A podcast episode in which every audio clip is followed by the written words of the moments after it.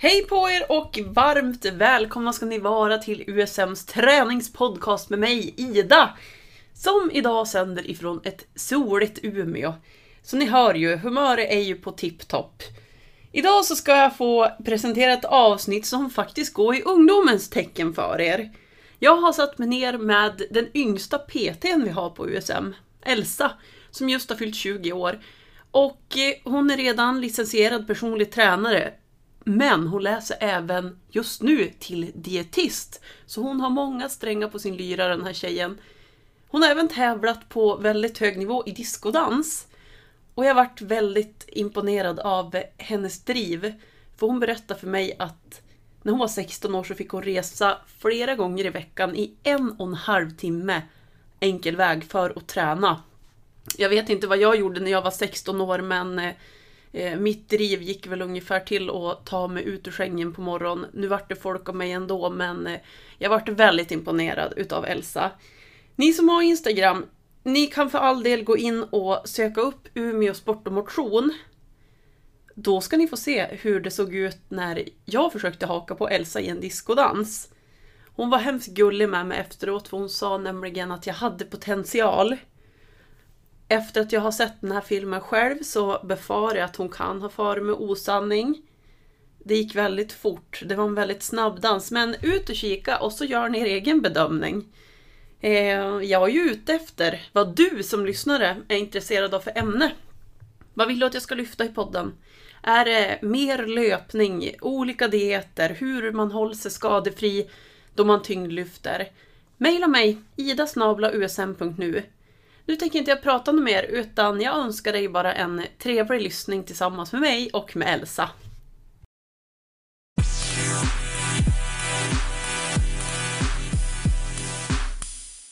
Ja, välkommen in! Tack, mysigt. Ja. Akta där nu så du inte gör en... Ja, bra! Lås dörren! Det är ingen som har anledning att vara här inne nu. Det är en reflex. Men så fort man kommer hem så bara låser man. Kan det ha någonting med eh, vart du kommer ifrån att göra? Från eh, Stockholm? Ja. Ja, det tror jag inte. Jag tror mer att jag, att jag bor med massa studenter. Och att eh, på eh, helgerna så kan, är det ju fester. Man vill Eh, inte ha in något ölfyllo. Exakt. Eh, det har ju varit pluggar. några som har dratt i dörren några gånger. Det är så. Ja, så det är bäst att man låser där. Ja. Ja. Ja, kanon. Säker, för säkerhets skull. Ja. Mm. Men vi kör igång. Välkommen till USM Träningspodcast Elsa. Tack! Hur Kul känns det? Det känns jättekul att vara här. Är du trygg eller är du nervös? Hyfsat trygg. Mm. Eh, lite nervös kanske, men eh, det känns ändå bra. Ja.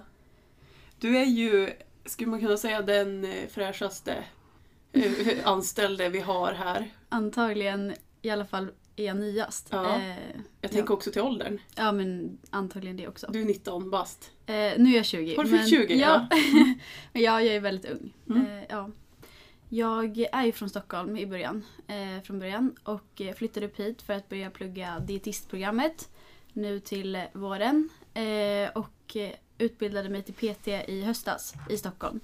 Och så kände jag att jag var väldigt sugen på att jobba som PT också.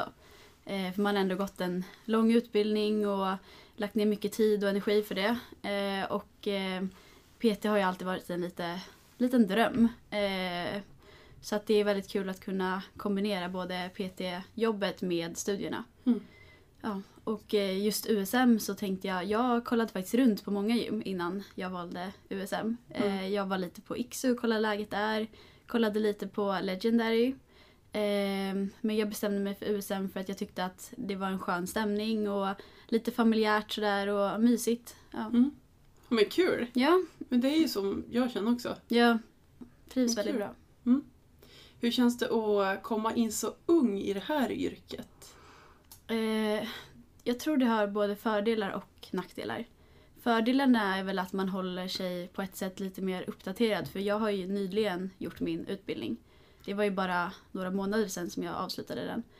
Eh, så jag har ju det ganska färskt i huvudet och eh, det kommer ju hela tiden nya studier och nya metoder och sånt. Eh, och jag har ju då de senaste eh, i min utbildning. Men eh, samtidigt så har jag ju mindre erfarenhet och jag jobbar ju med väldigt mycket äldre personer.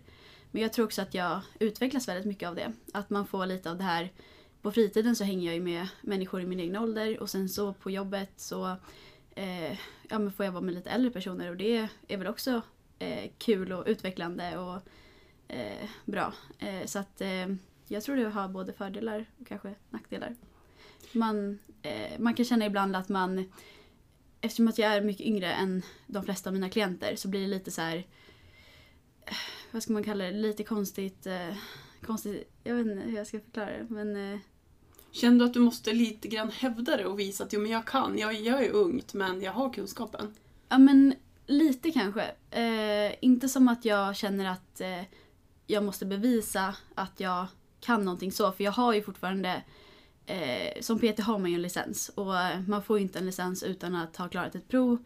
Eh, både praktiskt och eh, teoretiskt och jag har ju ändå det i ryggen och jag har ju tränat sen jag var eh, sen jag föddes i princip. Så att jag har ju säkert samma erfarenhet som många äldre har bara att jag började mycket tidigare. Eh, så på det sättet så är jag ganska trygg i min kunskap och jag vet att jag kan mycket och att jag har koll på det jag gör. Eh, men det är också svårt ibland att stå för någon som är så mycket äldre, eller mot någon som är så mycket äldre och eh, liksom känna att eh, det är jag som bestämmer här. Eh, för man är ju van vid att ja, men det är de äldre som eh, har mer koll och mer livserfarenhet och så. Men just inom träningen så kanske jag kan mer. Och även om de kanske kan tillföra någonting annat. Så. Eh, ja. Hur länge är det du har bott i Umeå nu? jag har bott här sedan i januari. Mm. Så att några månader. Det är ju bara några månader, precis. Ja, Men hur är det att plugga under pandemin? Är det mycket distansutbildning eller? allt är på distans. Eh, Allt? allt är på distans. Oj. Ja, Mm. Men vi får ju vara på campus. Eh, vi kan boka grupprum och vara där i små grupper och så. Eh, men själva tentorna eh, och eh, studierna är ju på distans. Så det är också eh, både fördelar och nackdelar. Vi, man får ju mycket mer tid. Jag hade nog inte hunnit eh, jobba på samma sätt annars. För då hade man ju behövt ta sig till föreläsningssalen och vara där och anteckna och det tar ju också sin tid. Eh, men nu är det som att man kan vakna upp, eh, hinna lite innan skolan, eh, går i skolan några timmar, eh, gör sina föreläsningar, pluggar eh, och sen kan man eh, jobba på kvällen och eh, hinner fortfarande vara social och umgås med eh, kompisar och allt som man vill Mm. hinna med helt Du enkelt. hunnit med att skaffa lite kompisar? Ja eller? men det har jag. Eh, jag har framförallt två kompisar eh, som jag umgås väldigt mycket med. Mm. Som går i min klass. Eh, ja. Det blir ju lite mindre gäng så. Men eh, vi har ju en del som bor i Umeå. Men vissa bor fortfarande i Stockholm eller eh, någon ifrån eh, ja, men långt ner i Göteborg och någon var från eh, ja, men, eh, Övik och ja, folk kommer lite från olika ställen. Mm. Men nu är det dietist du tänker bli. Ja, Ja. exakt. Och hur lång är den utbildningen? Eh, dietistutbildningen är tre år. Ja, så det är en hyfsat kort utbildning. så. De, men eh, jag tycker det är väldigt intressant och eh, hittills så känns det helt rätt. Även Mm. om den är väldigt tuff och svår. Vad är ni inne på just nu och plugga? Eh, nu pluggar vi näringslära. Så det är mycket nordiska näringsrekommendationer, energiberäkningar eh, och förstå eh, med våra rekommendationer helt enkelt. Varför vi ska äta eh, så här mycket kolhydrater, så här mycket fett, så här mycket protein. Vad som händer om vi inte gör det och vad som händer om vi äter för mycket eller om vi äter för lite och varför det finns risker med det. Men också att kroppen är ju väldigt smart. Så den kan ju anpassa sig även om vi äter lite för mycket protein eller kolhydrater eller fett eller vad det kan vara. Så anpassar sig ju kroppen och gör om det till energi. Så att det, kroppen klarar ju mer än vad man tror. Men eh, vi ska helt enkelt få en förståelse för vad som är optimalt och varför vi har de rekommendationerna vi har. Ja, det här kanske är då eh, mina, mina tankar kring en dietist. Men är det då så att du själv har väldigt god koll på hur du äter och väger du maten eller? Nej, eh, jag väger inte. För jag tycker att det är lite maniskt. Eh, och jag känner att jag vill, jag vill kunna eh, tänka på andra saker. Jag har så mycket annat i mitt liv som jag behöver prioritera. Framför att väga och, och mäta exakt varje gram jag stoppar i mig. För så viktigt är det inte. En kalori hit eller dit spelar ingen roll. Men eh, jag har ju lite, ganska bra grundkoll skulle jag säga. Jag vet ju på ett ungefär hur mycket jag får i mig och jag vet vad som är ett bra livsmedel och vad som är ett mindre bra livsmedel. Eh, men med det sagt så betyder det inte att jag aldrig äter de sämre livsmedlen utan jag äter absolut eh, pizza, godis, eh, glass och sånt också ibland. Men kanske inte varje dag och kanske i lite mindre mängd än vad jag äter bra livsmedel. Ja. Mm. Men om du har lagat en måltid själv, en middag säger vi. Mm. Eh, kan du då bara koll- genom att kolla på den tallriken ungefär avgöra hur mycket kalorier det är? Ja. Det är så? ja. Eh, ja, det kan jag faktiskt. Eh, men det är väl lite, man lär sig det efter ett tag och det är ganska lätt. Efter, ja, när man har övat lite. Du säger att du får lite mer tid över när du får plugga hemma. Då Mm. tänker jag att då får du lite mer tid kanske till att träna också. Mm. Och jag blir ju nyfiken på hur du tränar. För att jag vet ju nämligen att du har tävlat i dans. Ja, det och det är ju inte vilken typ av dans som helst utan diskodans, Ja, eller hur? exakt. Ja. Och det måste du berätta för oss. Vad är diskodans? För jag, precis som många andra kanske tänker då att... Eh, ja, det är inte sådär 60-70-talsdans. nej, nej. precis. Utan det är, eh, diskodans är som en kombination lite mellan gymnastik och eh, cheerleading skulle jag kalla det. Eh, det är väldigt mycket hopp och då är det hopp som är splithopp, spagathopp. Väldigt studsigt, eh, väldigt konditions och styrkekrävande. Eh, ganska mycket tricks och extra grejer.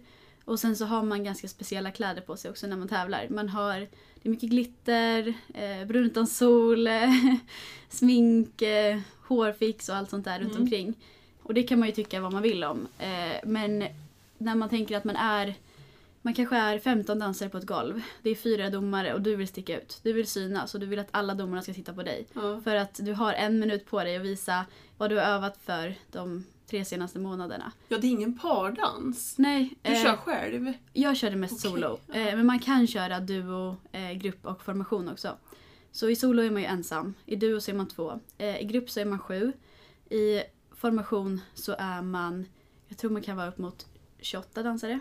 Eh, jag har tävlat i allt men jag körde mest solo för jag tyckte att det var roligast. Då har du bara dig själv att skylla. Ja men lite så, exakt. Lite bara mig själv att skylla men också att jag kan eh, välja när jag själv vill träna och eh, behöver inte anpassa mig efter någon annan. Det tyckte jag var ganska skönt. Men alla är olika. Vissa kände att det var skönt att ha stöd från en partner och men jag har nog varit ganska egen just i mitt tävlande. Jag är extremt mycket tävlingsmänniska. Är det så när du tränar också att du gärna tränar själv eller är du även inne för gruppträning? Nej, jag tränar nog gärna själv. Mm. För att träningen är min egen tid. Jag är ganska mycket med människor i övrigt så jag pluggar ju ofta med andra, eh, umgås mycket med mina vänner på fritiden och så. Eh, jobbar ju med människor och eh, då kan det vara skönt att ha träningen just som lite egen tid faktiskt. Mm. Har du hållit på med andra sporter också? Ja, jag har gått på de flesta sporterna Ja. som finns. Jag har gått på simning, gymnastik, golf. Eh, jag har tävlat i skidåkning också när jag var liten. Alpin skidåkning. Eh, det är I lite... Stockholm? Ja, Vi har ju snö där. nej min pappa är faktiskt från Åre. Eh, så det är lite så här familjegrej. Mm. Min lillebror går skidgymnasium i Gällivare nu. Så båda vi har blivit norrlänningar. Mm. så det är lite kul. Och sen så, ja, jag har testat på det mesta skulle jag säga. Friidrott, ja, allt nästan Mm. som man kan tänka sig. Ja, men Man- fastnade just för dansen då. Och hur länge höll du på med den? Dansen, Ja, eh, jag tror jag dansade, jag dansade i åtta år. Men tävlade väl på elitnivå i kanske fem år. ja Mm.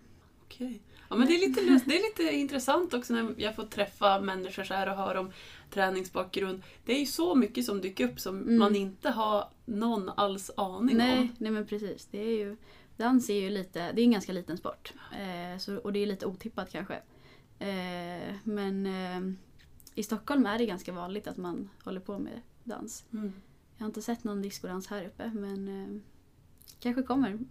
Ja, med tillräckligt mycket innanför västen så kan Ja. vilken bonde som helst bjuda på vad som helst. Det kan jag som lova det. Men du, eh, du har ju inte varit i Umeå så jättelänge. Nej. Vad tyckte du om stan? Eller vad tyckte du om Norrland? Du har ju varit, säger du, mycket Ja, och skidor. Men jag vad tyckte du om Jag, Umeå? jag älskar Umeå.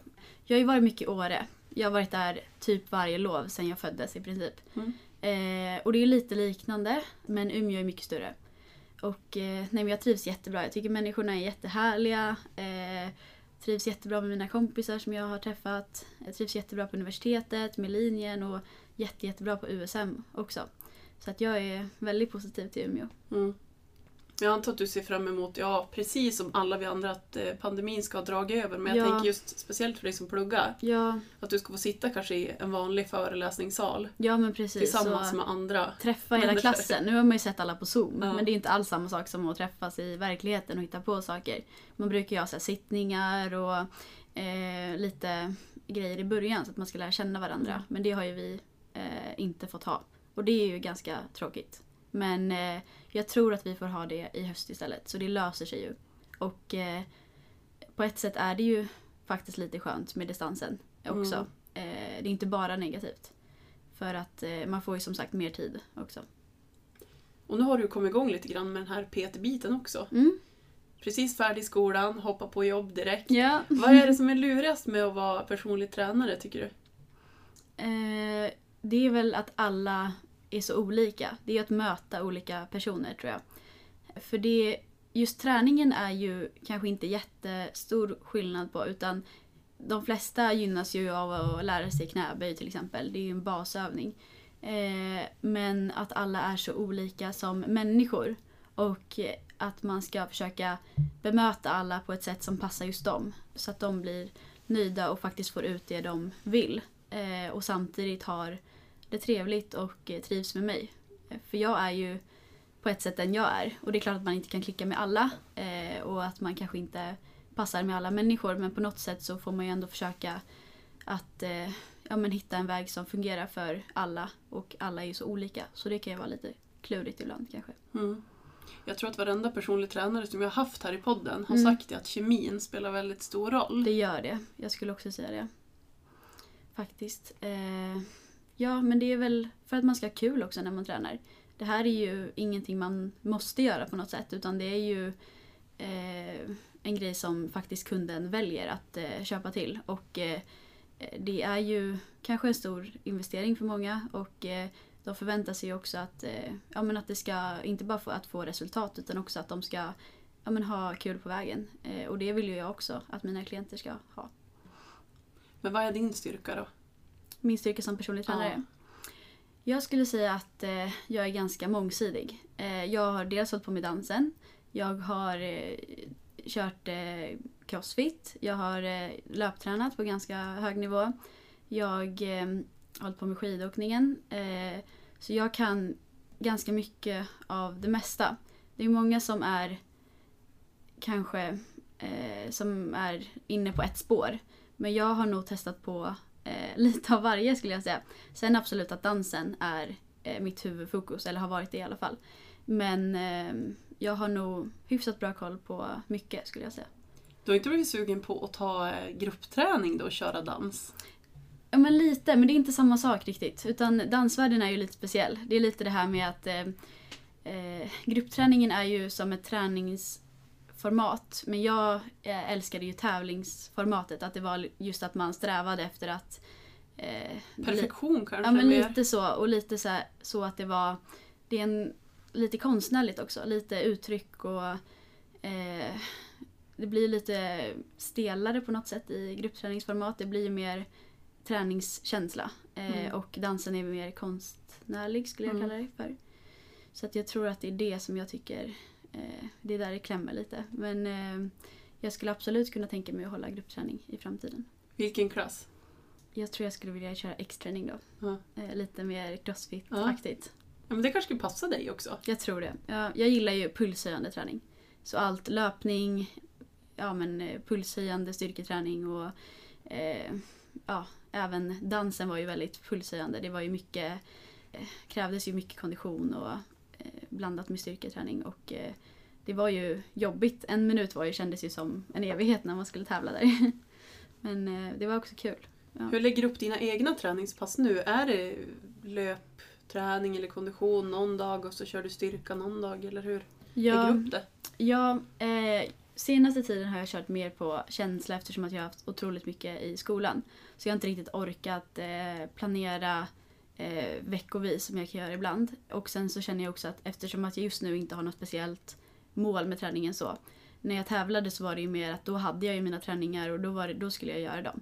Och jag sprang också Lidingöloppet eh, i höstas blir det. Det är tre mil. Eh, Det är bra jobbat. ja, tack. Och jag sprang en mil i fjol. Ja, det, Supernöjd. Det, det är också bra. Ja. Eh, och då så var det också lite mer löpning för det. Och har man ett mål så är det ju viktigt att man följer sitt träningsschema. Men just nu har jag inget specifikt träningsmål så då jag brukar köra kanske styrketräning tre dagar i veckan, löpning kanske fyra gånger i veckan. Fyra gånger i veckan. Mm. Det är ganska mycket. Eller spontant, Mm. för mig Det känns det mycket. som det är ganska Ja. mycket. Och hur långt ungefär springer du då? Jag springer ungefär, mina favoritdistanser är en, en mil till 15 kilometer. Ja. Eh, men jag kan springa kortare än så också, 5 kilometer ibland. Det beror lite på tiden. Eh, just nu känner jag att eh, jag har precis flyttat hit, eh, det är mycket i skolan, Du mycket ska på ju hitta jobbet. hem också. Ja men Så du kan ju precis. inte springa vart som helst. Det har ju blivit lite så ibland. Ibland blir det lite längre än vad man tror. Mm. men eh, det är också kul. Eh, det har blivit mycket löpning för att jag vill hitta i Umeå faktiskt. Eh, och jag har ju lärt mig hitta ganska bra. Tack vare att man har sprungit vilse några Mm. gånger där. ja, men det är kul.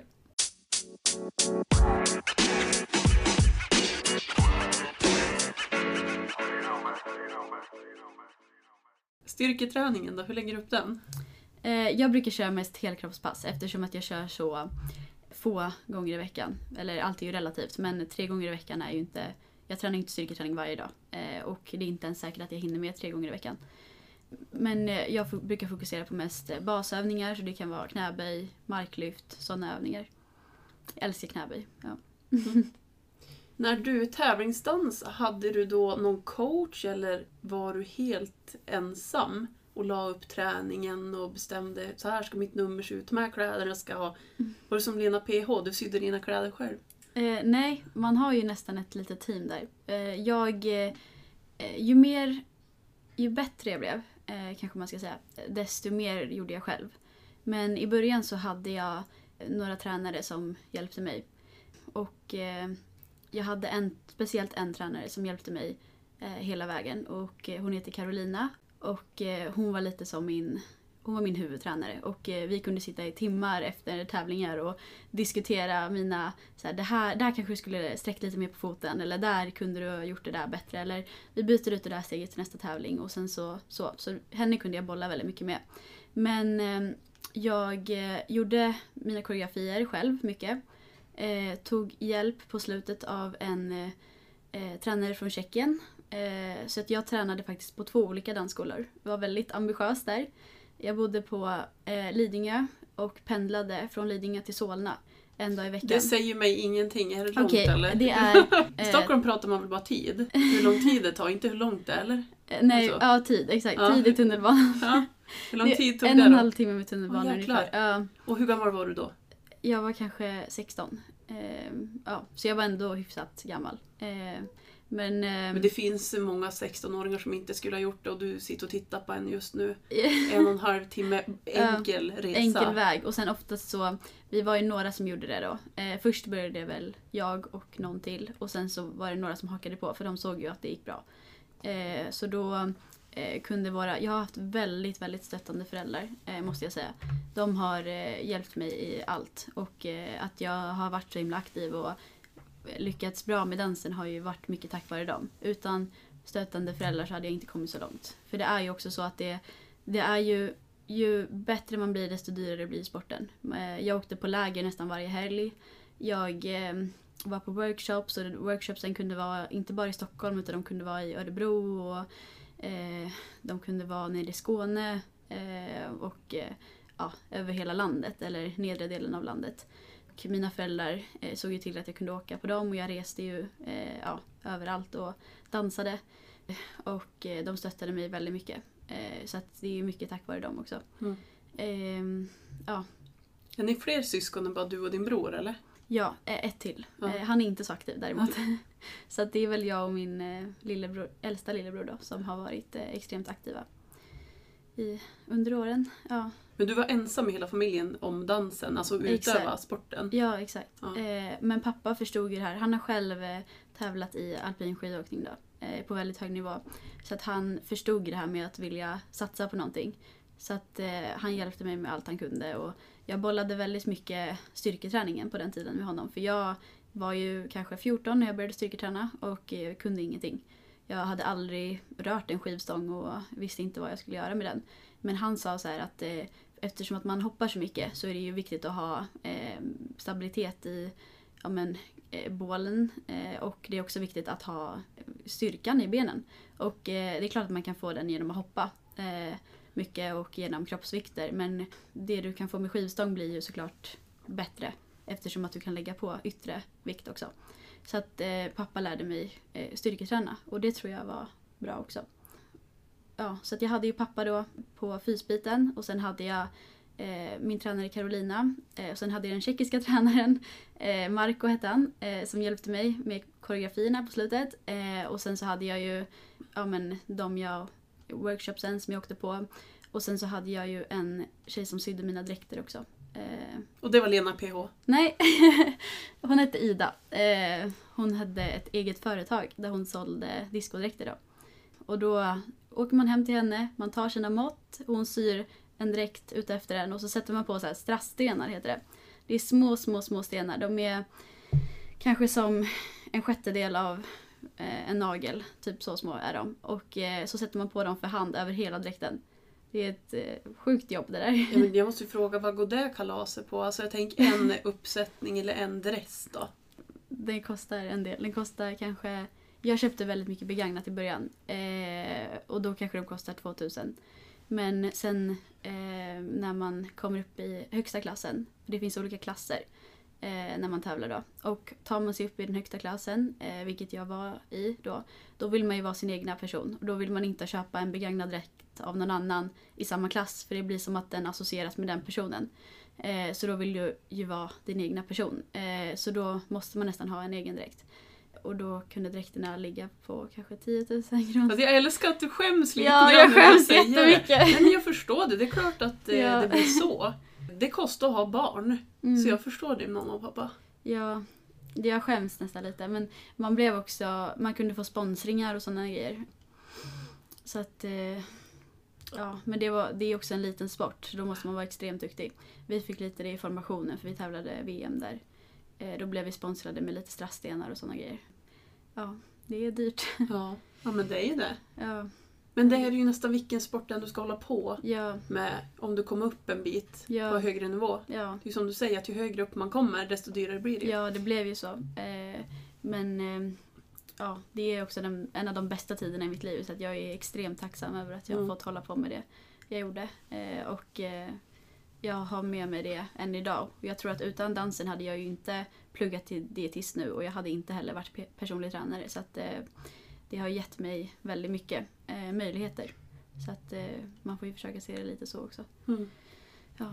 Du var 14 år sa du när du började styrketräna. Mm. Och då ska jag fråga dig som personlig tränare. När tycker du att man ska börja styrketräna eller kan, bör styrketräna som ungdom? Alla kan styrketräna. Eh, men sen hur tungt? Kanske att man ska ta det lite försiktigt i början. Eh, när man fortfarande växer. För i benet så har du någonting som heter, det är en växtmarginal liksom. Och vid extremt tunga belastningar så kan den där stängas. Eh, så det är därför man säger att eh, för unga människor inte ska kunna, eller inte ska styrketräna för hårt. Men eh, alla kan styrketräna. Man får bara hålla koll lite på att, eh, ja, men att man inte skadar sig i början och att man inte eh, kör alldeles för tungt eh, när man är för ung.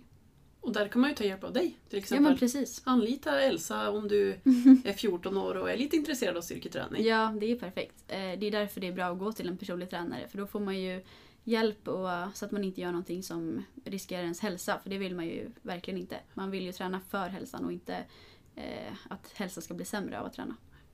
Har du varit skadefri själv?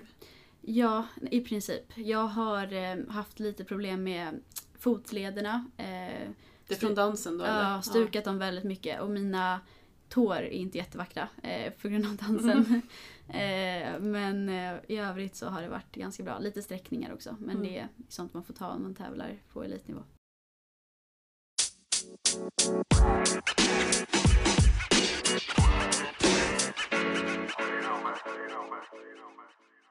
Nu du Elsa, nu ska jag plocka fram eh, den här eh, lapplådan. Mm, spännande. Och du har ju hört alla avsnitt. Ja, Så du vet har ju. jag. jag vet vad som Ska se väntar. vad, vad öppningen är här bara. Då drar jag en lapp och på den så står det Vilken träningslåt peppar dig mest?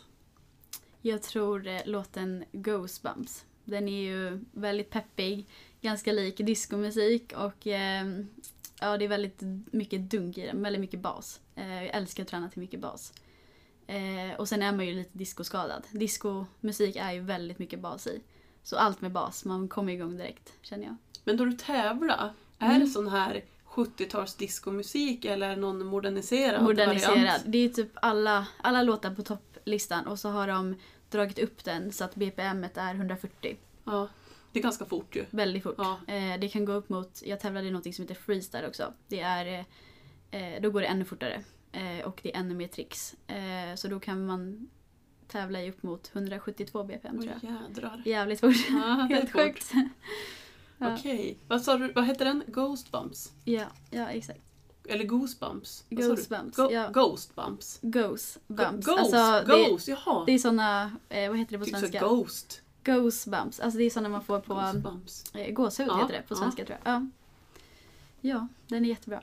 Ja men jag. då ska jag lyssna på den. Jag har ju ingen Gör aning. det. Är det något modernt? Ja, det är ja men det är modernt. därför jag inte har koll. Vad gör du när du unnar dig? Jag unnar mig. Ehm, då kanske jag eh, äter något gott och tar ett glas vin med eh, några kompisar. Ehm, sitter och pratar en hel kväll utan att tänka på varken jobb eller plugg eller någonting som tynger mig utan bara eh, äter något gott och dricker bara lite är. vin. Bara är och tar det lugnt och myser Mm. med folk som jag bryr mig om. Mm. Mm, Nu, vi tar en sista här. gör det. Den här har ju nästan fått svar på tycker jag. Mm. Träna ensam eller träna med kompis?